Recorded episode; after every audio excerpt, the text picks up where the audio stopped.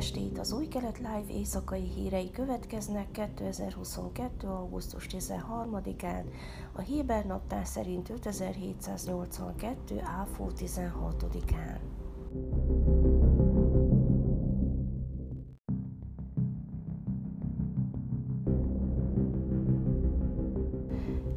Ember megsérült, miután egy izraeli harckocsi tüzet nyitott a Golán fensikon a szíriai határnál, jelentette pénteken a szír média. A szíriai Szem FM rádióállomás szerint az izraeli tank Hameidie közösség közelében tüzelt, két embert megsebesítve, akiket az állomás civilként azonosított.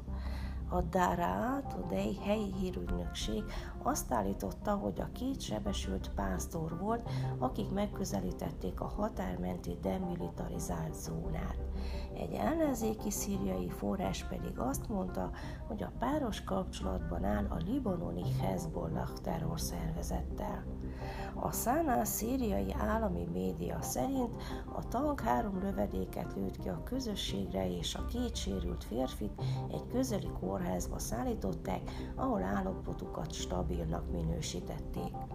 Az incidest követően izraeli repülőgépek szórólapokat dobtak le a határ közelében, figyelmeztetve a szíriai katonákat, hogy ne működjenek együtt az Irán által támogatott Hezbollah terrorcsoporttal, jelentette a szíriai ellenzéki Hurán rádió. Az izraeli védelmi erők nem kommentálta a riportokat.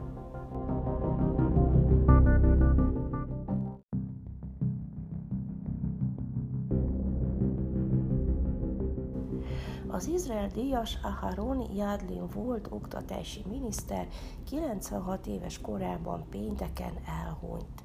Jadlin 1923-ban született Tel Avivban, 46-ban pedig segített 11 közösség alapításában a Negevben, és a szabadságharc alatt a Pálmach tagja volt. Több évtizedes pályafutása során számos pozíciót töltött be, 1960 és 1979 között a Knessetben, 74 és 77 között pedig Yitzhak Rabin néhai miniszterelnök alatt oktatási miniszterként szolgált. 1972 és 74 között a munkapárt főtitkára volt. Oktatási miniszterként Jadlin megerősítette az iskolákat Izrael vidéki területein. 49-ben pedig segített megalapítani a Bét Berl oktatási intézményt Kvárszava közelében, ahol később tanított. Az 1980-as években az Egyesült Kibuc mozgalom főtitkáraként dolgozott, 2010-ben Izrael díjban részesült, Izrael formális és informális oktatási rendszerében elért eredményeiért. Izrael állam ma búcsút vesz Aharon Jadlintól, a föld és szellem emberétől. Jadlin, aki azt az elképzelést fogalmazta meg, hogy az oktatásnak Izrael állam legfőbb prioritása kell legyen, gondoskodott a gyermekek jövőjéről, és legjobb éveit az oktatásba fektette, írta Jair Lapid miniszterelnök Twitteren. Aharon Jadlin három gyermekét, tíz unokát és tizenegy dédunokát hagyott hátra. Egyik fia Ámosz az izraeli védelmi erők katonai hírszerzésének egykori vezetője, valamint a Tel Avivi Nemzetbiztonsági Tanulmányok Intézetének volt ügyvezető igazgatója.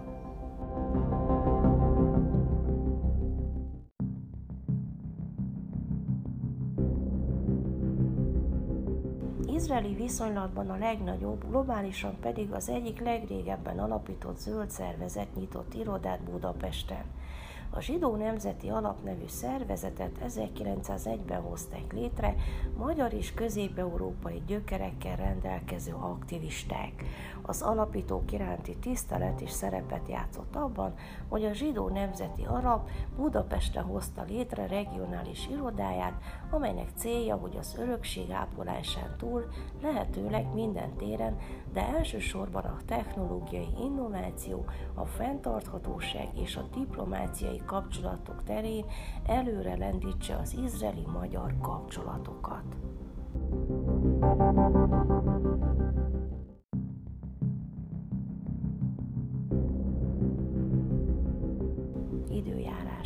Vasárnap felhős idő várható Jeruzsálemben és Hajfán 29, Ejláton 38, míg Asdodban 30 és Tel Avivban 31 fokra lehet számítani. Ezek voltak az új kelet live hírei szombaton. Shavuatov! thank you